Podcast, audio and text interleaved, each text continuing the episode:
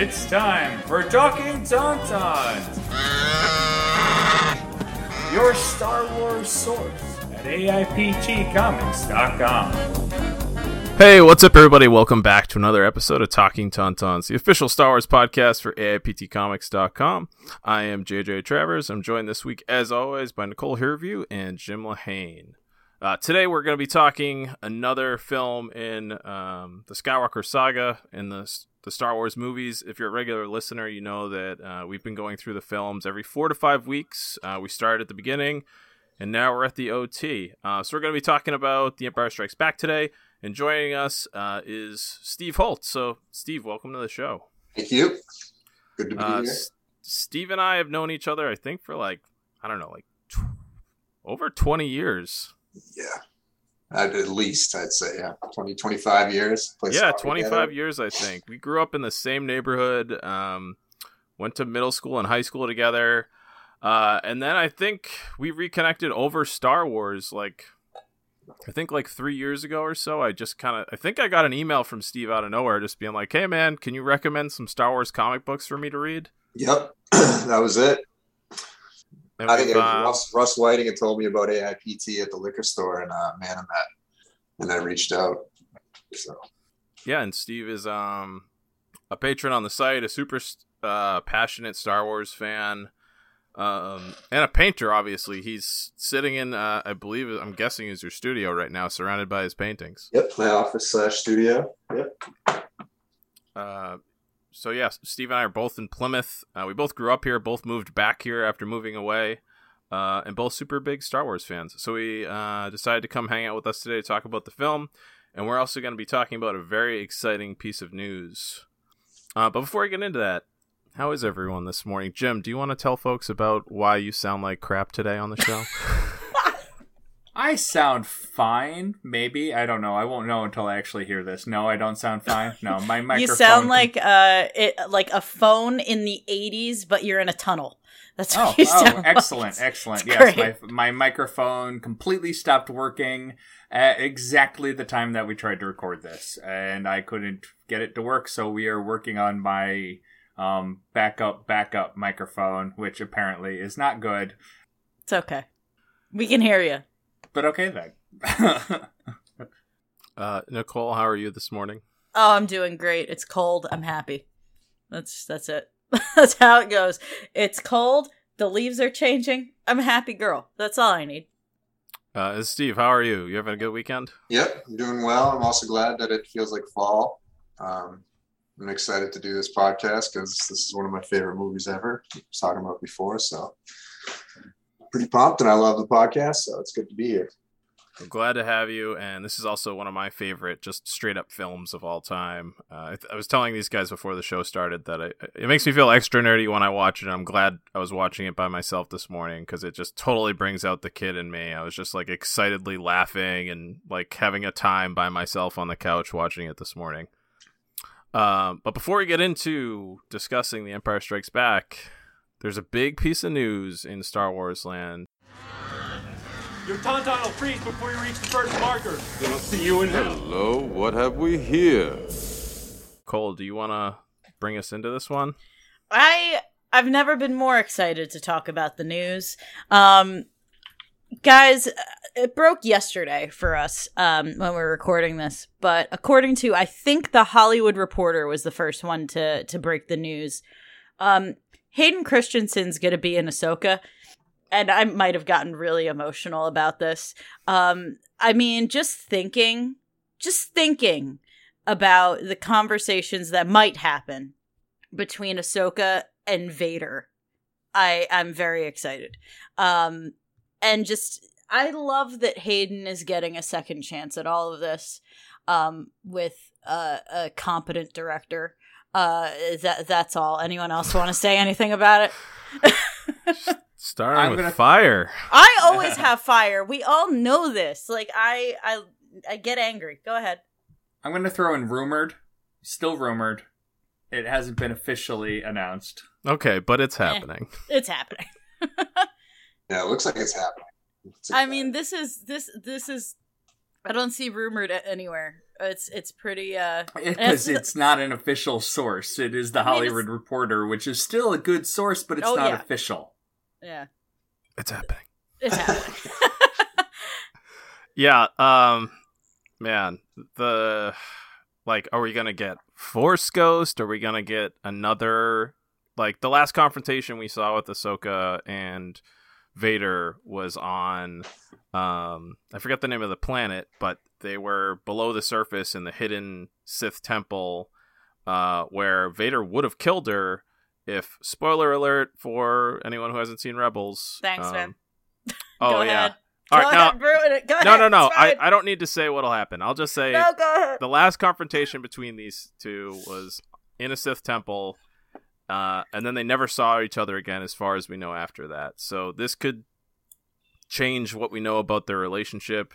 Um, it's I really doubt we'll see them confront each other. Um, I, I feel like it's it's almost definitely got to be like flashbacks or force force ghost, but like Either one. crazier things could happen. Uh, Well, we- whatever it is, I'm gonna cry. So. I mean, it, yeah, it has to. If it happens, it have to be a flashback because of you know Vader being dead when when we think the show is likely going to take place. excuse me. yeah, I'm I- rooting for Force Ghost, but go ahead.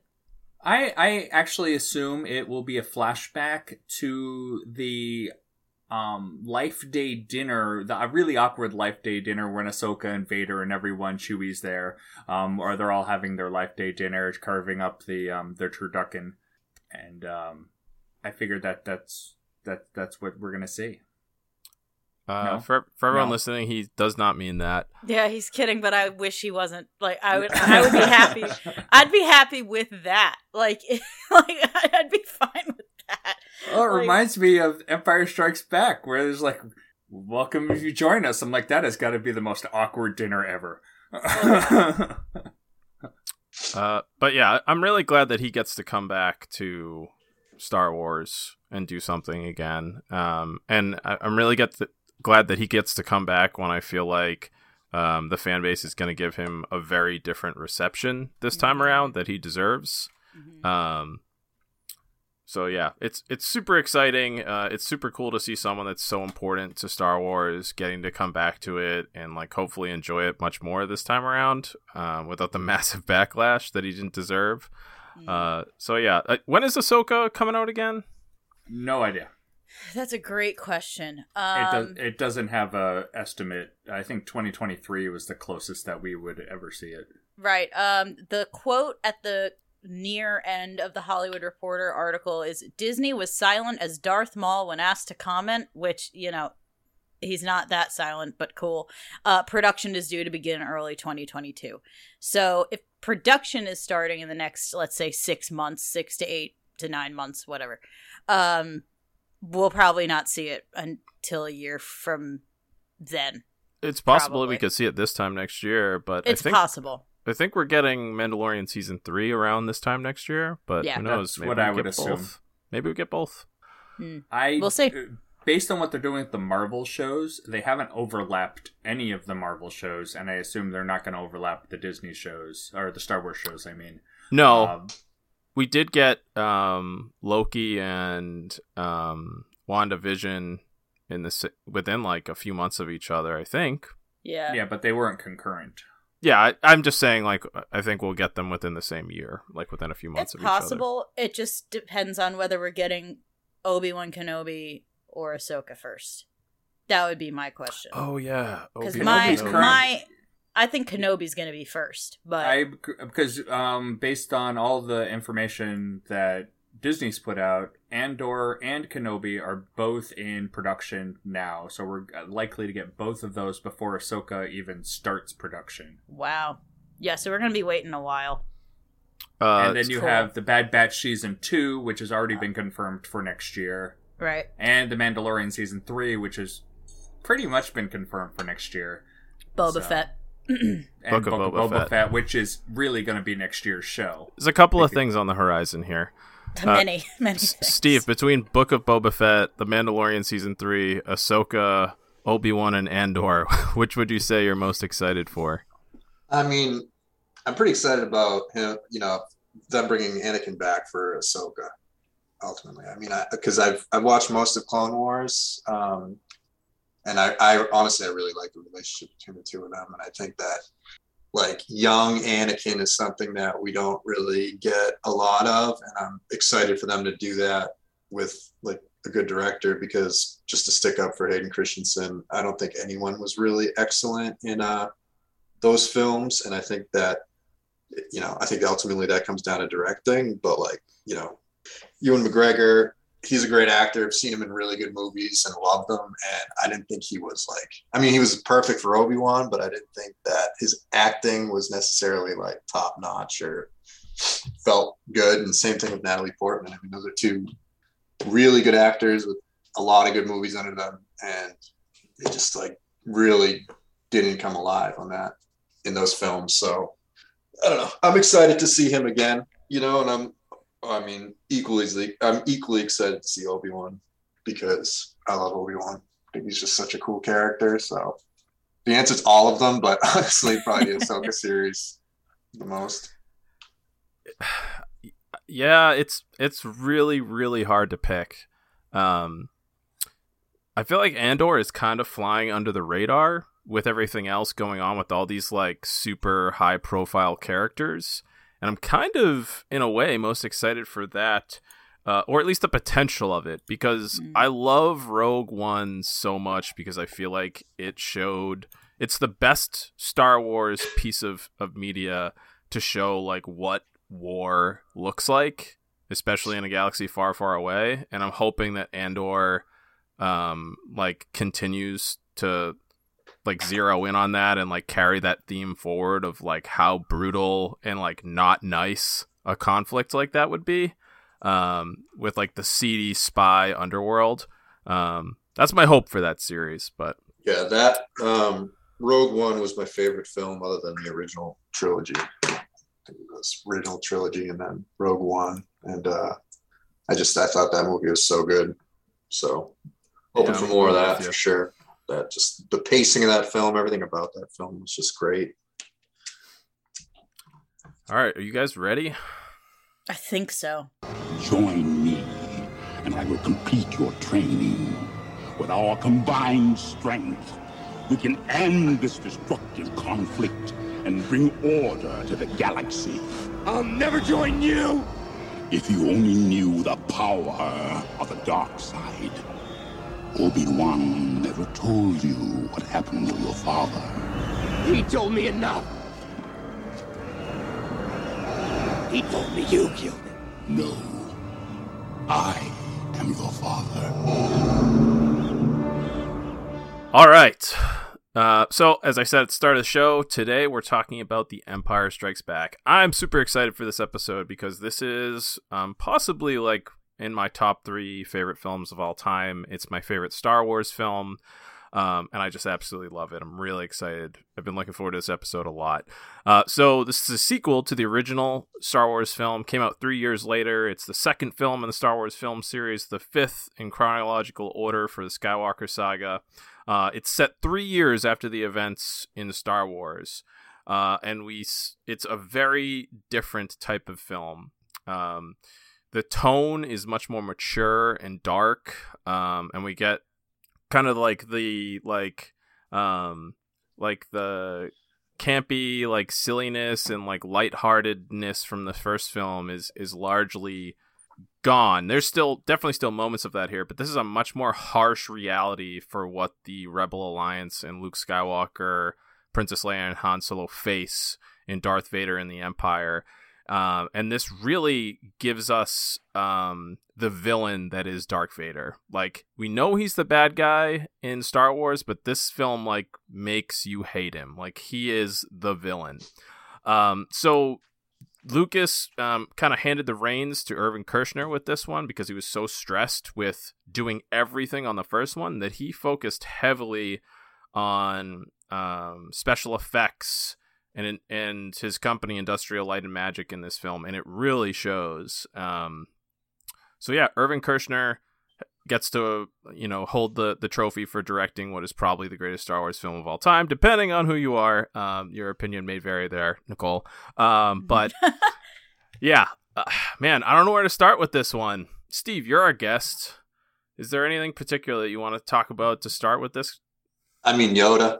Like, I, I agree with you 100 percent with um, th- this is like you know where you really see how evil and just sinister of a character Darth Vader is, and they develop him perfectly and just show his power. But like when, I mean, not to get ahead of ourselves and skip. No, off, no, we but- can we can go wherever he- you want. when when um when Luke and R two leave Hoth and they you know they go to Dagobah and having already you know when you already know what happens in the movie you just know that that that whole scene's coming.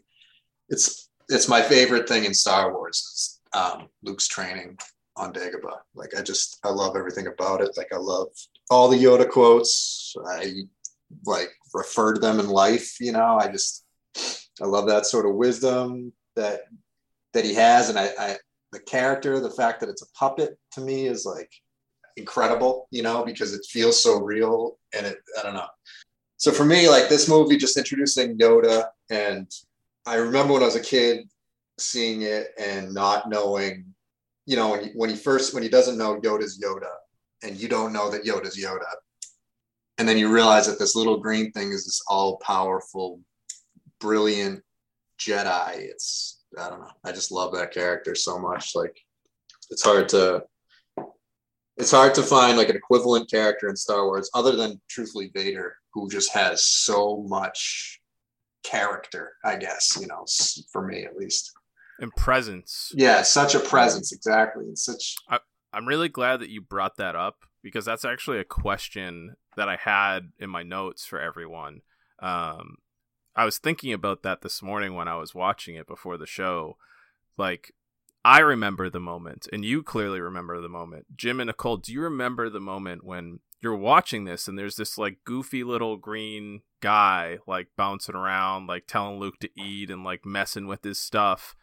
And then it's this moment when he looks to the the sky, this like presence that he's communicating with, and says, "I cannot train him." You know, he's he has no patience, and it clicks in your brain, and you're like, "Oh my god, this is the Jedi Master. This is Yoda. Like this is this legendary sage of like immeasurable power. Like what and and you said it, Steve. It's this little puppet, but like that never once came into my mind as a kid. I was just like in awe of this little guy, and I immediately bought into it. yeah, and you that to me completely is- accept him as a character as like Yes, and that's like such a good. That to me is just like an example of, of how good this movie is, and how how good the story is, and how how well directed this scene was. Uh, yeah. So Jim and Nicole, what about you guys in this moment? Jim, you go first. Well, I have a confession before we even get there.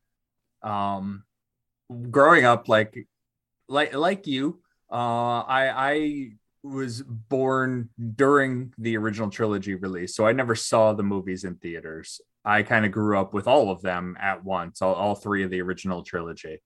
And when you compare the storylines of A New Hope, Empire, and Jedi, you have the two Death Stars kind of capping the end of this, and then not much happens in this movie for a little kid. And I never liked this movie. I never liked Empire growing up.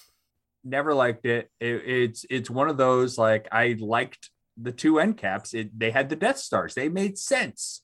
Like Star Wars had a Death Star. You had to blow up Death Star at the end. What happened in Empire? Nothing happened in Empire. Never liked it. Watching it like after since yeah, well, that, that's that's me. Um, since that time, I had slowly grown to like the movie. Sitting there watching it this time, I really watched it this time, and it, it I can understand now like what I was missing. I, re- I I'm like, okay, this movie is legit fantastic. You could tell like things are happening that I didn't realize at the time. Harrison Ford is acting his butt off. Like he is like in Oh, there he's 100%. amazing. characters Um, unreal in this movie.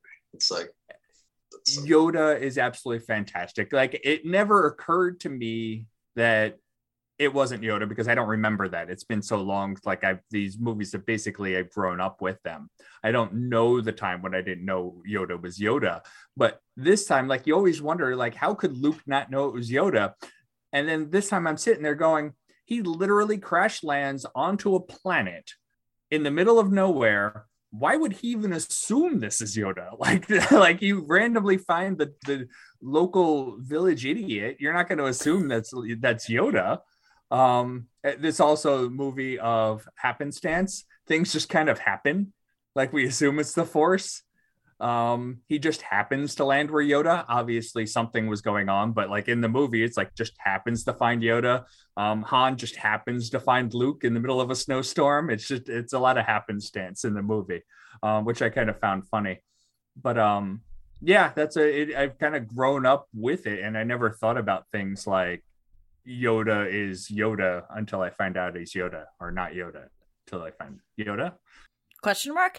Um yeah similarly i grew up in the 90s um so i knew yoda was yoda before i saw these movies. Before i saw a single moment of star wars i knew who yoda was. So as a child i think the nuance of that moment was completely lost on me. But you know as you grow up like i find i find that every time i watch these movies i find more to like and i also find more to not like very much. But I mean, listen, this movie is objectively, I think, the best Star Wars movie. Like it, it is. It's a phenomenal film. Is it my favorite? We we know it's not, but we also know that my opinion doesn't count because you know which one is my favorite. So um, you can, I can like what you like and not yeah, be ashamed. I can separate good and I like it. Do you know what I'm saying? Like I can separate those two things. Those things are different in my head. Then this is a great thing and this one's my favorite because it makes me feel, you know, or feel stuff. Sorry, Jim. um, but yeah, I mean that moment when Yoda switches is objectively incredible. And I do get the chills every time he looks to the sky and talks to Obi-Wan. Is like, I can't I what are you giving me? Like, I can't train this child. Like, what the heck? It's a big man baby. I don't know what to do with this. Um, and it's brilliant. And I will I will talk a little bit about some of his quotes, uh, because Stevie brought it up because they are incredible. But my claim to fame on the internet is ripping do or do not, there is no try, a new a hole uh, because I hate it. I absolutely hate that line. I think it's taken out of, in context, it works. It's taken out of context so much, so, so much, and it becomes toxic. But I will tell you what Yoda line I will get tattooed on me in the next year.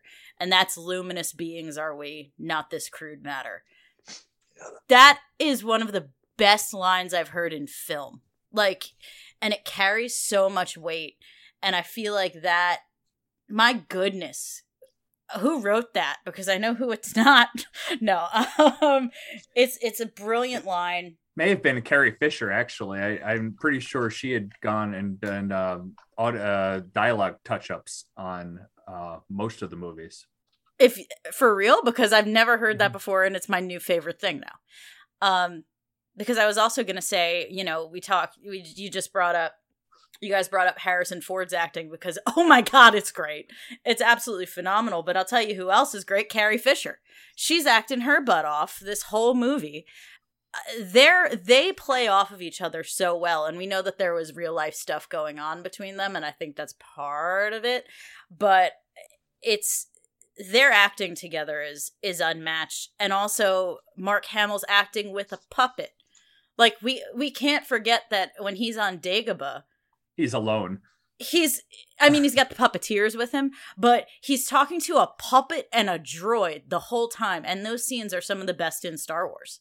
It's it's pretty impressive uh, the acting across the board when we know that uh you know the script sometimes leaves a lot to be desired the direction could sometimes leave something to be desired um sometimes they have no idea what they're saying they're just saying words but my god you believe it um and i think it's especially potent with with Frank Oz and and with Yoda. It it's pretty darn impressive. Everything on Dagobah I really do enjoy, and it's iconic for a reason. uh, I, I feel like I've said this a million times to a million people, but I'm gonna say it again. Good practical effects will always win out over CGI, and this is like the best possible example of that for me. Like this film is like what? It's like 40 years old at this point or something, 30 Shut something your years. Uh, what's that? Shut your face. Came out before It's I was the- born. It's the 50th anniversary of Lucasfilm, so th- The- that should be it- your best. The point is, the movie's it- it- 41 years old. so the point is this movie is ridiculously old and i still don't look at this and go like oh bad effects like look at that puppet it's just like no that's yoda um, but this is like i feel like one of the strongest themes in this film is like things are not what they seem on the surface like you got to look deeper and like like yoda is the strongest ex- example of that han is the next strongest example i think with like he's not this like uh, he's not this like sorry, Jim. he's not this like low life scumbag, uh, like scoundrel smuggler. Like he is a good person. He's a hero. He's a leader. Um, he's he's a loyal friend, and um, I want to talk a lot about Han, but back to Yoda. Like, you know, he's the this like diminutive, like little goofy guy who then becomes this like 800 year old like all, all powerful Jedi Master, and um, we also see that theme with him and Luke and Luke's failure in the cave. Like one of the most important lines from this film that like I feel like I feel like echoes into all of Star Wars when it comes to Jedi is I'm not afraid, and like later they tell us like luke tells us it's a jedi's destiny to face fear. And this film shows us that. And the first mm-hmm. time they show us that is is with the cave. And then you know we know that luke the whole thing with return of the jedi is luke's afraid to face his father. But we see him go into the cave and he's afraid of what's in the cave like what's in the cave only what you take with you. And he brings his weapons because he's afraid. He lights his lightsaber first because he's afraid. He attacks first because he's afraid. And that's what his failure is around. Like yoda's like you will be and he's right. Luke's afraid already. Uh, and it's just like this this theme of like not believing just what's on the surface and, and looking closer than that it's like so strong throughout the movie and and yoda is like such a great example of that and he also gives us like the most detailed look at the force like until yoda we just had some stuff with Obi-Wan like tricking dopey stormtroopers and Luke moving a, f- a few things. Uh, but Yoda gives us like our our first like real lesson on what the Force is and what it can do. And Luke judges him uh you know you ask the impossible and then Yoda casually lifts lifts the X-wing out of the swamp like it's nothing. And he's like, I like don't I think don't you like. I have a lot of a lot of thoughts, but I don't think that was casual. I think that's what killed him, Yoda. If you if you look after he lifted the X-wing, he was exhausted. Well, Because yeah, that's I mean who wouldn't be? The next time we see Yoda, he He's dying. dies. Yeah. Uh, he's like 900 years old. Come on. that's might be why it killed him. Um, yeah, that's super interesting. Um, and that puppet is terrifying when he says "you will be." I'm like, leave me alone, you weirdo. Like he's he's terrifying in like the best way, and it's just another um phenomenal example of how useful that puppet is. Um, but I do want to before we you know potentially move on, want to highlight another thing he says that I laugh at every single time that this boy opens his mouth. His mouth. The Jedi use the Force for knowledge and defense, never attack. I laugh my ass off. like I'm like, y'all were generals, like a half a lifetime ago. That's funny. Like, and yes, like should, should, should be that way. But I mean, we have a trilogy of films and a whole television show that show us otherwise. And i think it's really funny um, that that line is in there when we then go to contradict that over and over and over again. Well, that's part Um, of why they fa- fell, they right? failed. Yes you're absolutely right. Um, and i think that might be why yoda makes a point of saying that because he knows that the jedi's failure was because they didn't adhere to to that line of thinking. Um, but it still makes me laugh like out loud whenever i hear it because i'm like you little hypocritical man because Well- like he he passes on that knowledge without the context you know what i'm saying um but it, it's it makes sense when you analyze it but on the surface it's it's funny you know what i'm saying Speaking of hypocritical, I am not afraid. You will be. Let's go to a different quote. Fear is the path to the dark side. Literally the same character said, "You will be afraid, but I'm gonna like I'm like but you shouldn't be but you you will but you shouldn't like, be yeah yeah also in it you know it's not him contradicting himself but you know uh, do or do not there is no try only a sith deals in absolutes Oh, I have thoughts on the do or do not. st- Everybody I hates mean, that line. Even. Kanan brings up that line. Mhm. I it's more of a mindset. Of when course. when you try, you are expecting the possibility of failure. Mhm. When you do, you do not accept the possibility of failure. So either you do it and you fail, which is then your do not. So you have the two options. But when you were trying, you are have that small bit of doubt that you may not be able to do it. That is the point of the saying. Is like you are either 100% committed or you don't try it at all. right and that's why i always say in context that line works. It really because like i totally get in context what yoda is saying because yeah and in that it's like a really profound way of thinking but it's so often misused and that that's what drives me nuts about it like the potential to misuse it um but yeah i just think it's very funny that if you take almost any two lines out of a jedi's mouth you can contradict it like with another line that came out of another jedi's mouth it's very funny um Yeah, but isn't that that's the thing with like I mean the first thing Yoda says to him when Luke comes in like shows up and he's says he's looking for a great warrior and he says like you know warrior war does not make one great or whatever it is it's like Except Anakin.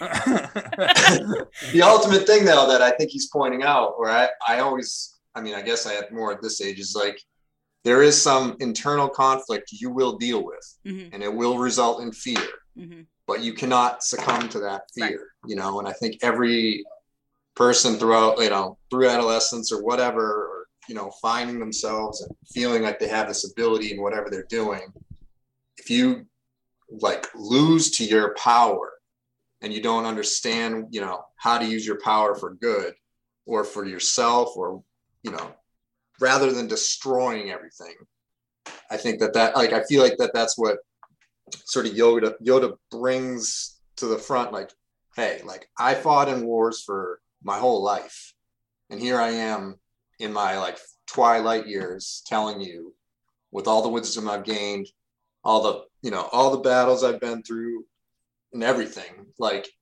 ultimately that isn't what makes you great you know what I mean? And when you're like when you have to confront Vader like when Luke has to confront Vader and he goes into that cave like he sees himself mm-hmm. and he has to he has to face himself. He has to confront himself. And i've always like it's not as much about the actual character of vader. It's about the conflict and the you know you see that in luke Claire. he wants to go there's almost a feeling like he wants to be pulled into the dark side. Like he almost succumbs to his fear. Like he's fighting that. And the point is not to succumb to that and i think like even vader's character ultimately doesn't succumb to being full evil. You know, there's a point of conflict where he sees who he is and he looks closely at himself and he kills the emperor, you know. And I, I think that that for me is what I like, I guess I take from that as like a sort of a like the true underlying wisdom of Yoda's character at this age. And I think that's what's cool about like watching the Clone Wars because I'm watching the Clone Wars now, is you see you see Yoda as was more spry character that's like, you know, in battle all the time and consumed by battle. And then now with his time to reflect on it, he sees like the he sees the flaw in the way of using his powers for, you know, in a way to be a warrior, to kill, to destroy. And it's like the same thing Luke deals with when he's like out in that island or whatever. I can't remember the name of that island. Ahch-To. he- when he wants to destroy all the books and get rid of this sort of this teaching, it's like, yes, you have this power, you were born with it, you know, like it's part of you, but how do you channel it? You know, ultimately, I, I don't know. Yeah, he, I'm digressing a bit, but I think that that that for me is like you know, and when you say like the do or do not thing is there is no try. It's like ultimately it's just do. You know, all that all that whole thing means is just do. Like whatever you are, whatever you have in you that you want to do, just just do it. Do it. Like just do it. Nike. You know, like just don't don't try don't think about it don't get lost in like oh am i a jedi am i this or that like just channel it do it you know so uh, well said, Steve. I find and it- I, I could talk about the the Luke, and he talks. I, I have to touch on it really quick. Like when he uh when he says like, yeah, I could have showed up with my with my laser sword and gone in and, and solved everything. Uh, and and we see him go into exile, and and and then he saves everyone at the end by using a force illusion. He doesn't use any offense abilities at all, and we see Obi Wan do the same thing. He fails and goes into exile, and then he saves Luke with just giving in and letting Vader kill him. Um, it, it's definitely like a super powerful theme and like a lesson that we see a lot of Jedi learn like the hard way, and it takes a it takes failure for them to get it. Well, it's like Luke didn't really learn anything. Like his dark side cave failure, he didn't learn anything. Like he went in there with his weapons, which he didn't need. He lit the lightsaber first, which he didn't w- wasn't supposed to. He's not a warrior. He's supposed to be. It's for defense only. He goes up hmm. against Vader. Who lights their lightsaber first? Luke lights his lightsaber first. Luke attacks first, not Vader. Hmm. Vader's just there. Vader's not even trying. Like you could tell, Vader's like, whatever, kid. Like, all right, let's do this. Like, I, I feel, I, I could see you feel like you need to approve something. Like the lesson comes after you know he loses his hand, and like that whole journey of like like He's there's so much unarmed. well there's just so much self-sacrifice in this film. Like that's another big theme and we see it so much with han um and luke like giving up his like his his journey and his training to save his friends. And like he doesn't listen to yoda. He loses his hand. Vader defeats him. He learns this horrible truth but then when we see him dealing with Vader in Return of the Jedi, he has learned and he approaches him with like love and compassion and like non-aggression. Um, and before we move on totally from this, one of my favorite Funkos from that from that moment. Oh, that's dope. yeah I'm sorry, Jim. Jim just killed me. He was disarmed. How dare you? Yeah, I just ignored that. You did. You did. I, I was. I, I was impressed with how well you just kind of walked. I over wasn't giving him that one. that was, I mean, it's easy. That was like low hanging. It was brilliant. I'm fine. I'm really okay. Um, here I have one question before we move on from Dagobah and all that stuff. Does R two not know Yoda? No, he because does. Like, I mean, he gives no, he's like just no indication. Doesn't say to Luke, "Oh, I know that little dude. We'll find him." Like what? Nothing. Nothing. Like R 2s like I don't know him, and like when um. Friggin' Yoda is beating the crap out of R2 with a stick. R2 just electrocutes him. It's like, yeah, um, I wonder y'all- if you y'all go R2 way back. I wonder if R two is going. Okay, you're clearly playing some sort of game here. like he's playing along. yeah, let, let's see where this goes. It's just I just sit there and I go, mm-hmm.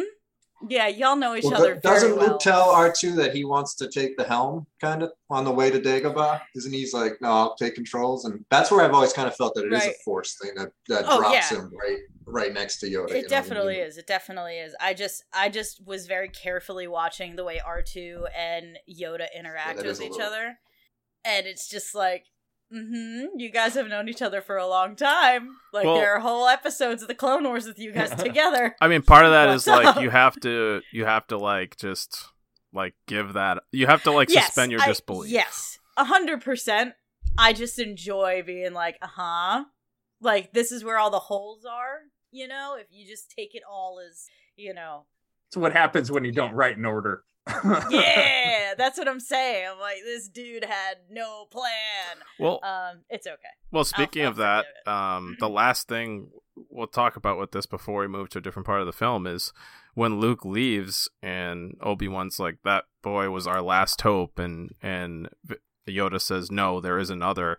At that point, like they had not planned for that to be Leia. Right. We They don't just even know if it was Leia. Like, Yeah, even, they just even put now, that it in could there. Somebody it could else. be Rey. It could be Rey. That like we. It could be anybody that we're talking about here right now. Um, but yeah, I, it's very painfully obvious the lack of planning. This is going to segue a little better into one of my biggest um writers issues with and it's the most iconic part of it and i apologize and i'm not trying to be a contrarian anyway If you say I what I, think you're gonna say, I know. the i am your father line has Oh. zero setup What? it's really upsetting to me that in like it just that he was just like i'm gonna pull this out of my butt and it's like yeah okay i love that i love that turn but you gave me n- no reason to believe that it's uh, like objectively uh, look over here and it's like not actually the No, right I mean, he's he's like he's hurt him in every other way, and then he he it's like the final blow to you know. No, I know that. this- I'm just saying that uh, of all the times that these two characters interacted, every single time Leia and uh, Vader are in a room together, Well, they're- he has no idea that these are his kids. well, she's like she, Vader has no idea. That Well, she's Leia's not a Skywalker. child. She's not a Skywalker. It doesn't matter. You It- think that Anakin, Anakin Skywalker, can't sense the child of him and Padme in a room with him. Absolutely cannot. I he would damaged his- Completely disagree with I that. completely disagree with I you. He damaged his connection to his true self. He damaged his connection to the Force. He became obsessed with anger, hate, and rage.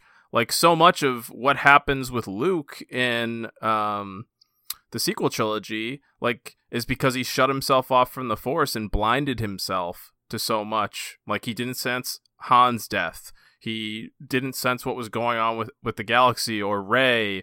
Or, Sure. Like But that's not the- in a the- room with him. yeah, but like think about the trauma that he went through. Like Greg Pak's doing a great job of exploring it in his Darth Vader run right now. Like he thought he had no kids, and then he found out about Luke, and Luke became this like all encompassing obsession for him. Mhm. And just like when his all encompassing obsession with Padme and saving her from death was going on, like so much that should have been right in front of him, like um, Palpatine manipulating him so obviously was just Mhm. fallen to the wayside. Like so much about his character is like not seeing the obvious because he becomes laser focused on something and it consumes him.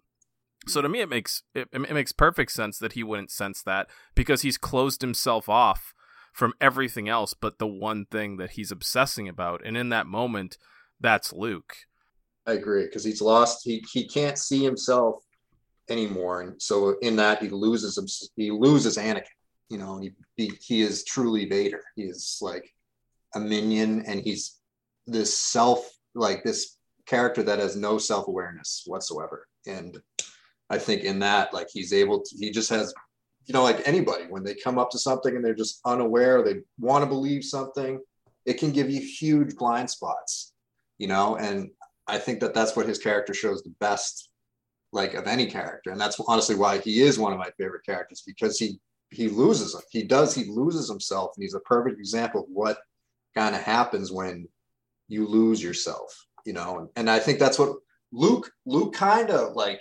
It seems like goes closely to losing some of his, you know, his himself, and then he, he's able to always like you can always kind of see the conflict and he always comes back to the light side where Vader just went full, you know, dark side. And Obi-Wan was able to like in that hide the kids from him basically, you know, and he was able to get away with that. Yeah, I think that's like a big part of why he never sensed his offspring or or when they were born because he was just so he was just this machine of hatred and rage and self-loathing and misery that like anything outside of that was just like in the dark. Um Right. He can see like he could sense Luke's power when he was, you know, defeating the Death Star in the first one. um, in A New Hope, and he, you know he, he says that he's like force strong in this one, and that's all he can sense. He can only he can only sense power and like because of his character, like because his true character has been lost, like who he is as a you know as a being has been lost to him. I don't think he's able to actually see that in others. You know, like There, there, who they actually are. You know. there's a moment, and I forget which comic book it is. Um, I think it's one of the Darth Vader runs. I don't remember where it falls in the last few years of it, but um, it's taking. It's when the comics are taking place between A New Hope and Empire Strikes Back, and uh, Vader is obsessed with finding out more about the pilot who destroyed the Death Star. Um, and a bounty hunter he's standing in front of like some window on a star destroyer or something and a bounty hunter brings him the information that the pilot's name is it's Boba Fett actually. Boba Fett brings him the one piece of information he was able to get because he can't find Luke anywhere, and it's that his name is Luke Skywalker. And Vader's reaction is the glass just splinters because he's so enraged that he was like so blinded by his, like his own son is right there, and he's just like so blind. He's so weak. Like he doesn't have the ability to sense his own son right in front of him. All right. I'm going to agree with Nicole, kind of. Good. Thanks, man. No, I, listen. Let me just say something real quick. I totally, I totally see what you're saying and understand it. But if I if I sat here and broke it down as a writer, we'd be here for four hours. So I'm not going to. But I'm just going to say that I have issues with the way it is handled. That's Does a- that make sense? Oh, I think that- you're completely valid in that. I just happen to disagree. That's all. That's fine. that's where I was going. It's like basically you're right. They they it kind of comes out of nowhere. And the reason for that is mostly Lucas's mystery box that he wants to keep this secret isolated and by do keeping it isolated there are no leads into that secret. Like literally the three people on set or not even on set, three people in the in the entire movie that knew that Vader was Luke's father was Mark Hamill, Irvin Kershner, and not even the guy who played Darth Vader. like It was Carrie Fisher, right? no, it was uh I thought Carrie was, was James the Earl Jones. time. James Earl Jones because he did Oh, the well, he voice. has to did say it. Yeah. Yeah. the voice, yeah, like David That Prowse, who was in the. Vader costume, said Obi Wan kills your father. It was a completely different line. Right. because and then Luke has or uh, Mark Hamill has to act off of the line, knowing what he is supposed to say, but they didn't want to give David Prowse that information, and so it's it's one of those like you have the mystery box problem where you want to keep the secret so tight that you don't have any leads going into it and i could see Mhm. your issues like obviously like we have 40 years now after that that you're like you can kind of pick apart like oh maybe this is like leading into that maybe that but really it was they wanted to keep that secret All right. I mean, don't you don't you kind of see that like with Obi Wan though, where he, you know, at, at Dagobah, where uh, in you know like they they say he's like his father, you know, like he says him and Yoda say he's he's too much like his father, and and in some way you're just you hate Vader so much that you could never yourself as a viewer see him as like potentially being Luke's father. You know what I mean? Like you wouldn't allow yourself to see that, like because you just He's such the antithesis of, of like what Luke represents. Exactly. But in the cave, you know, only what you bring with you. Like, isn't there some shred of Luke that knows who his father is in some like some deep realm? Yeah, you know? I think mean, you're right. I think he does deep, deep down. There's some part of him that know that knew. I think my my problems with it are more in A New Hope than in this movie, if that makes sense. Like the direct contradictions, mostly in Obi Wan's dialogue. Um, but yeah, I see what I see what you're saying. Like that's definitely a shred. It's something. It's it's something. I just wish there were. I won't get into it because we will spend the whole rest of the episode talking about it. yeah, we should. it We should. but I I see where you're coming from and I totally understand it. I just happen to have personal issues with it. i hope the obi-wan show has obi-wan literally just lying about everything he's like That'd great. gaslighting everybody it's Yep. like Lean into it. Did you park your car over there? What are you talking about? That's not my car, but I saw you get out of it. Nope, nope. I did not a clue, not a clue what you're doing. Like uh, walk away. This is not the car you're looking for. um, so so something I just want to mention briefly, and then I want to get into like Vader and his portrayal in the film. Uh, is I've seen this happen. I don't know, a hundred plus times, and it never fails to make me audibly crack up when Luke falls, lets himself fall, and perfectly lands in the vent- ventilation shaft or whatever that thing is. Every time it gets me so and good. Vader just like looks at him like, okay. And he yeah, just like well, walks away. It's uh, just like I'll get you, Skywalker. it's just like he just like looks down and he's like, okay. Like it's just so funny. Is the man's got like one arm now, and he just falls over, and Vader just wa- and obviously the helmet has no expression, but it's just a very funny image of Vader just looking down for like a hot second of being like, "Well, that didn't work out the way I thought it was going to." it's just so and and the music as he's as he's like falling, and it's like. Um. One of my favorite moments in the movie. I'm not gonna lie to you. Oh, I love it. because I just picture Anakin in there just being like, "Well, it's just, just yes, tauntaun my voice. It's fine. It's Um, funny. but yeah, Vader in this film, this is where I, I mean, I don't think his character so much goes through development as they um expend a lot of effort into showing us how truly evil and horrible of a person he is. Like the first time we're seeing him, he's in a superstar destroyer. We've never seen that before. So right off the bat, his ship before we even see him is like super crazy, scary, imposing. Uh, and then within the first, I don't know, 10 minutes of seeing him, he force chokes and kills a general for being a, a, a dope and bringing the Star Destroyers out of Admiral, hyperspace. Admiral Ozzel. Yeah, that guy. Right. He he blocks Han's blaster bolts with his bare hands. He force chokes out uh, the captain that loses I, uh, the Falcon when it when it hides on the back of of the the uh, shield generators. He I, I cuts off disagree. It Luke's was hands. his, his bare hands. It's like It's it was a robot hand. arm. Like really, like you're shooting a robot arm. but also arm. sure. uh, but but man, that that scene. Um, there's scenes in the carbon freezing chamber with Vader where he just looks so menacing, and then the the shot of Luke and him on the stairs together before.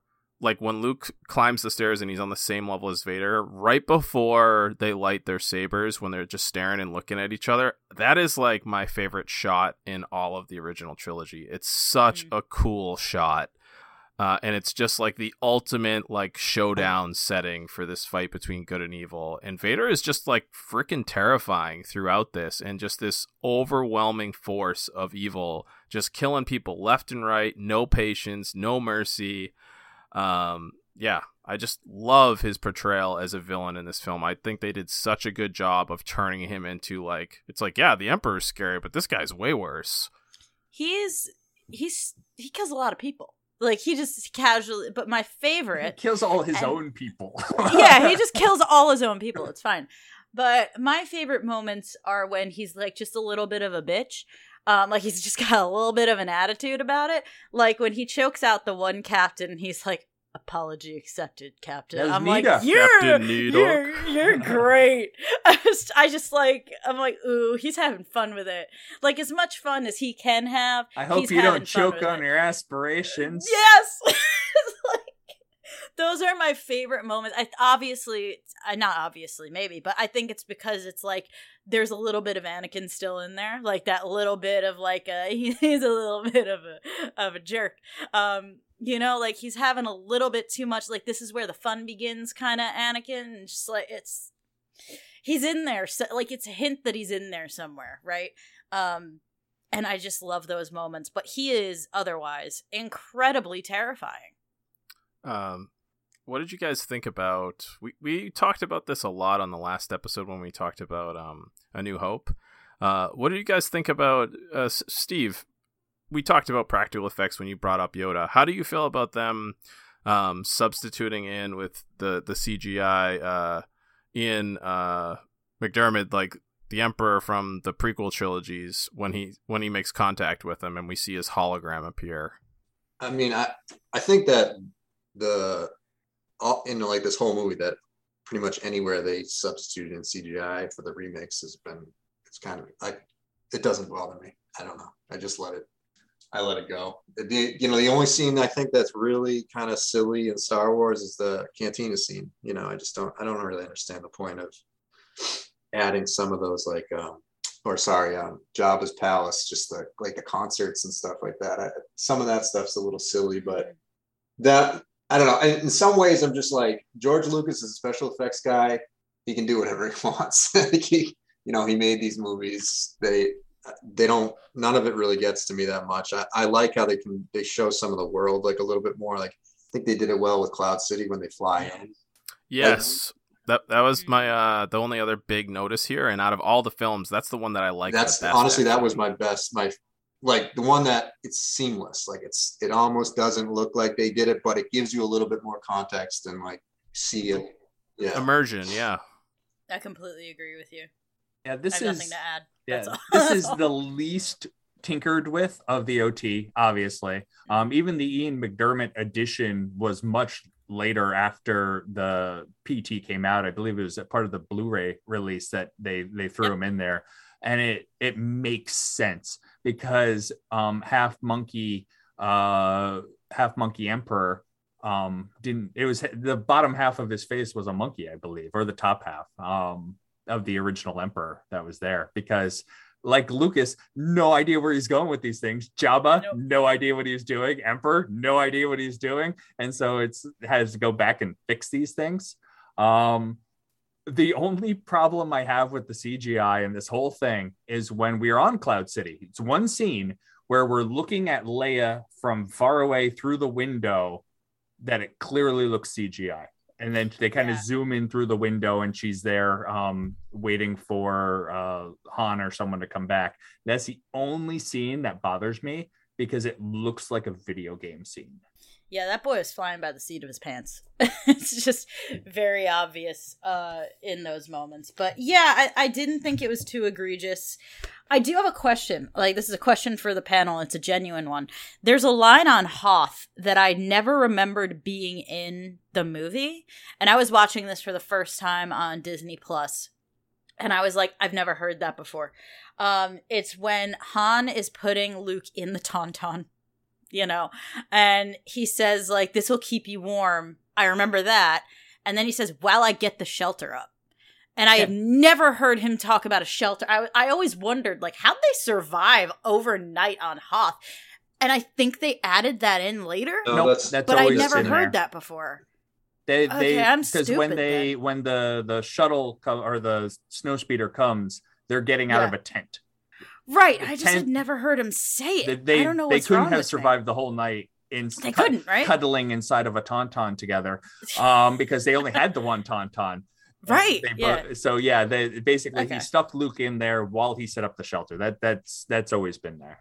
all right well hey this is why i ask questions because otherwise i'd just think I one of the original nuts. effects that I thought looked dated, but I'm glad they kept it was also on Hoth when uh when Luke's ship's crashing, you know, after fighting the, the walker or whatever it is.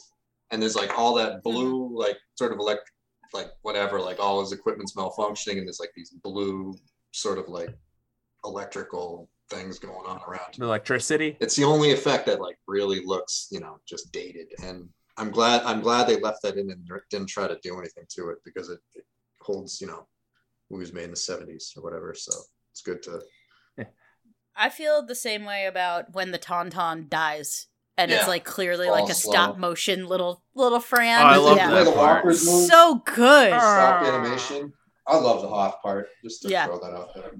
Oh. It is good. It's very, very good. The yeah, let's talk about Hoth. the There's a lot going on on Hoth. Yeah, the only problem I have with Hoth is really just a age of the movie where you high def these movies to the point where you can tell that the actors and animals are not in the same scape as the background. It's like mm-hmm. clearly obvious, like they both look great, but they don't look great together. And that's it, it- the high def Disney Plus really amplifies that problem. Mm-hmm. But it's one of those like you can look past it. It's it's Sure.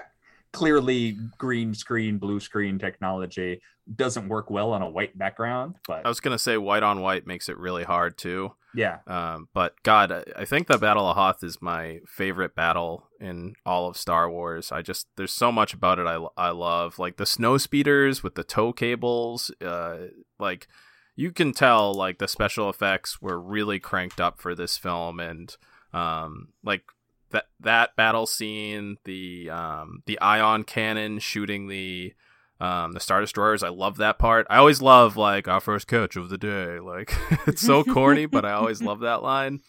Um, like the the snow stormtroopers invading the base. Um, like Luke, like um, using the Gatling gun thing to like get the grenade in the walker. Uh, like there's just so many like cool parts of that that make it feel like like a, a battle that's taking place like on the ground in the air. Um, but one thing that always always gets me about this, and like it's it's not an actual issue for me, it's just funny, is like the rebels are on this super secret base hiding from the empire trying to like rebuild and regroup and like figure out their next move. And their like vitally important shield generators are just like just out there on the hill just Hanging like out. just like Mhm. couldn't throw like some Tarp. uh like like fake snow like like cloth or something over them they're just out there on the hill but it'll be fine I guess if they're not, I, I was thinking, I'm like, well, they probably needed to be there to work, but they're not on. So you're right. Yeah. Like, like clear, they turn them on when the Empire shows up. It's like you could have had a guy stationed there. It's like pull the tarp off. Yeah, exactly. Tarp is the really difficult word I was looking for. Um, but yeah, that always gets me. And like, whatever, it doesn't matter. It's not like a huge deal, but it always was very funny to It's me. for the plot. yeah, You know, it's one of those things that it's like, yeah, oh, for the plot. Hoth also We leave it out develops there for Han Solo's character. I think, like, you know, his loyalty because he, he just wants to leave. You know, he, he's like, I want to get the hell out of here. It didn't work out with this girl. Like, I want to bounce. And he finds out that Luke's out there, and he's like, all right, I'm gonna stay and completely risk my life for for this dude. And you see how loyal he is to, you know, how loyal he is to Luke. And then you see like you also just see how much Chewie like just loves him, you know, and it's like like when they shut the Oh, doors, yeah. that's a, a favorite scene of mine. And uh Chewie cries out like that. I just I think it's great because I think that they they sort of repeat that theme in Return of the Jedi where it's like Luke's turn to go save Han. And they open the movie with that, and you gotta get this character, this building, you know, like this character build angle of the movie where like they build the relationships between those two guys, and because Luke, like Han, so could so easily just be a scoundrel, and he just he isn't. He's just he's loyal. He's just a, he's an emotional, angry guy, but he like he again he doesn't succumb to it. He just he sees over it. He's not gonna get. He's not gonna let this chick ruin his life. He's gonna move forward and like you know help his buddy out. I like I like how I love that. I love that in that movie. And then and then Luke kind of takes off and goes today. Him like fight whatever star star destroyers. You bring up the scene with my favorite dad joke in the whole movie, where Han is telling the the general that he has to leave, and he's got a he's like, I got a death mark on my head, and the general responds, "A death mark's not an easy thing to live with." Yep. Favorite It's dad like- joke in the whole movie. I just laughed. My wife looks at me like, "Goes what?" I'm like, "It's a dad joke." It's hysterical. and I, I love how the entire beginning of this movie is essentially made to make up for the fact that Mark Hamill was in a car accident. yep. They had to like completely change his face. Yeah. And my wife's like, Mhm. they couldn't have explained it away. It's like No. from between movies. Like, no, they had to do this to make up for the fact that Mark Hamill looks different now than he did in the first movie. Well, I, I think it's it's perfect that it worked out that way because like we know from Solo, a Star Wars series, uh, sto- story, excuse me, like how hard Han tries to like build this armor around himself, like this persona, and everyone's always like, "You're a good guy." He's like, "No, I'm not. I'm I'm I'm a jerk. I'm a scoundrel." And then like Luke comes into his life and ruins it for him, and and Leia, and you see like it was such a good call out steve like his loyalty to luke is it like keeps him from leaving and and like Luke sacrifices his training to go save Han and Leia, and Han almost sacrifices his life to save Luke. Like he goes out there, and the guy's like, "Your tauntaun will freeze before you reach the first marker." Like Han's not stupid; he knows that like he's he could die out there. Very very high chance he'll die, like sub zero temperatures. And he's like, "I'll see you in hell." He's Yeah. my friend.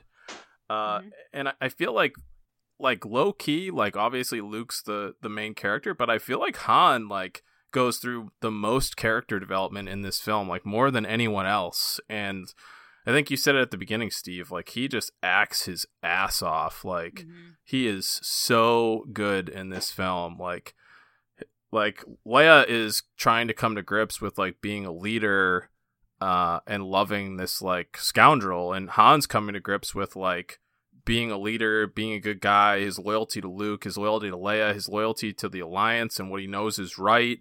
He risks his life his life for Luke. He sacrifices himself and uh, allows himself to be frozen in carbonite because he knows it's for the greater good and like calms Chewie down. And his delivery of the lines like "I'll see you in hell," I thought they smelled bad on the outside. Uh, laugh it up, buzzball. I love that part. That might be my favorite. Laugh it up, fuzzball. and when they're going into the asteroid field, and, and Leia's like, "You don't have to do this to impress me." Um, That's so good. uh, Chewie, take the professor into the back and plug him into the hyperdrive. Professor. No, you got to talk to the Falcon. Yeah, and when they're So running good. through Hoth base, and Han's like, "There's no time to discuss this with a committee," and Leia's like, "I am not a committee. Not a committee." committee.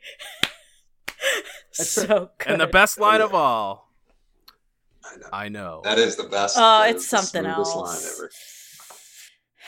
Line ever. I like that she uh, she throws it right back at him in the next movie. It's very good. But um yeah, that that was some brilliant I think that was Harrison's idea, right? Yes. Like that Yeah, that was improv. Yeah, because the line they really had, good. the line they had written was like "I love you too," and Harrison Ford Yeah. he did the lines, and he's like, it just doesn't feel right. And then I think It's Irvin not, Kershner's yeah. like, just do what you think Han would say, just to kind of like as a like extra takes. That's what he kind of came up with, like Harrison came up with, and it's like, yeah, that works. It's also brilliant because of his delivery. If it wasn't his delivery, it wouldn't work and it'd be mildly infuriating. But because he says it with almost like um he almost chokes on the line. Like when he says I know, it's like painful for him. You know? It's it's really just brilliant. It's brilliant. The uh It would have been different if he said "I know" Yeah. and then started doing a dance.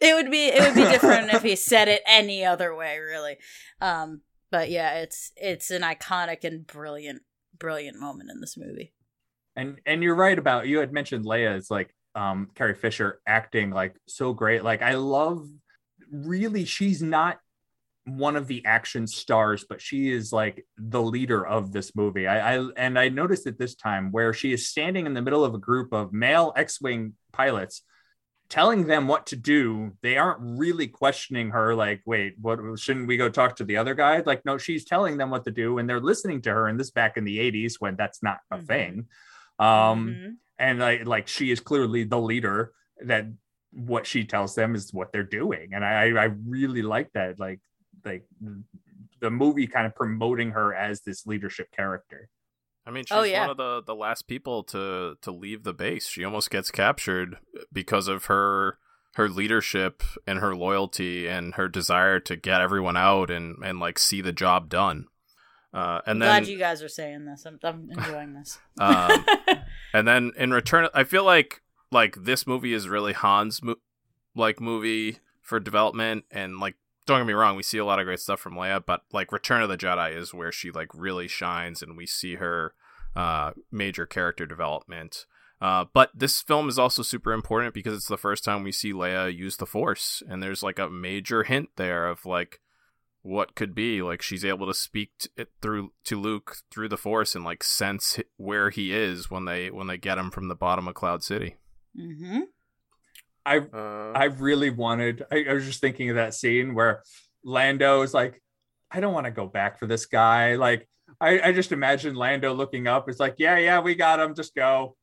Like, yeah, I, I, I don't want to be here. yeah He's like, all right, who is this guy? Like, that's what I always think about when Lando goes up and like helps Luke. It's like, who is this guy? They're both Both like of them that. are Like, probably who like, are you? who are Who are you? like, what are we doing here? It's just, yeah, it's a, it's a, yeah. I'd love those in between moments of like, let's introduce each other. Like, what? Lando's so good too. I love seeing So good. Oh Lando my out smooth Han Solo. Such a good. He's just like, such you're not character. supposed to be like a better s- smooth talker than me. Like, stop charming my lady friend here, dude. Mm-hmm. and then Han's just laughing in the background when like Lando's trying. Yeah. He's like, yeah, all right. I was trying this for three years, but yeah. Like, like, go ahead, give it a shot. Like, it's so funny. Oh god, I love Lando so much. All right, guys. I think ending on Lando Calrissian is like about as good as it gets. Unless there's any other major talking points anyone has, I'm happy to keep going. No, I'm good. Too, I'm good. Thank you guys right. again for having me today. It's, it's fun. Of yeah, course, Steve, thanks glad for to have hanging you. No, I think the the the one thing I noticed, I like I, I like to watch the backgrounds of these movies since um I've known them so well. I finally saw the Wampa warning sign today. Oh, Um, I'm glad you brought that up. I haven't seen it before. I finally saw it this time. I didn't know who was actually in the movie. Um, it looks like a, a radiation symbol on one of the doors, uh, right after the cave collapses. And they're like, "I'll I'll take her. I'll, I'll take her on my own ship." Um, and Han and Leia are running. They run by the the the, the Wampa the Wampa door. Do you want to uh, give everybody context for what the Wampa door is?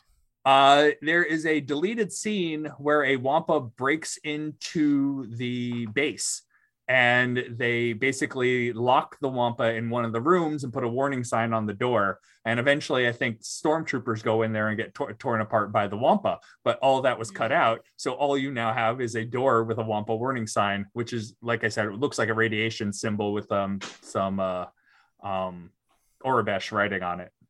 It's it's funny in the deleted scene, like a stormtrooper opens the door and you just see a big white furry clawed arm reach out and yank him in, and then the other Yes, stormtrooper's please. just like, "Oh yeah, that's a good place to end it too." All right, guys, that's gonna do it today. Uh, thanks for listening. We hope you enjoyed this show. If you did, uh, really easy way to support us: leave us a five star review on iTunes and tell your friends about the show.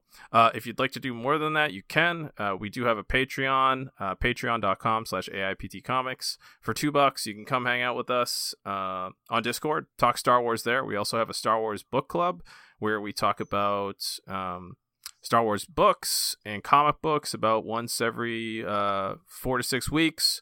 We're actually doing that today. We're talking about Red Harvest in honor of Halloween. It's uh, a Star Wars, uh, excuse me, a Star Wars horror story. It's really uh, enjoyable read, and yeah, we do that all the time. So come hang out.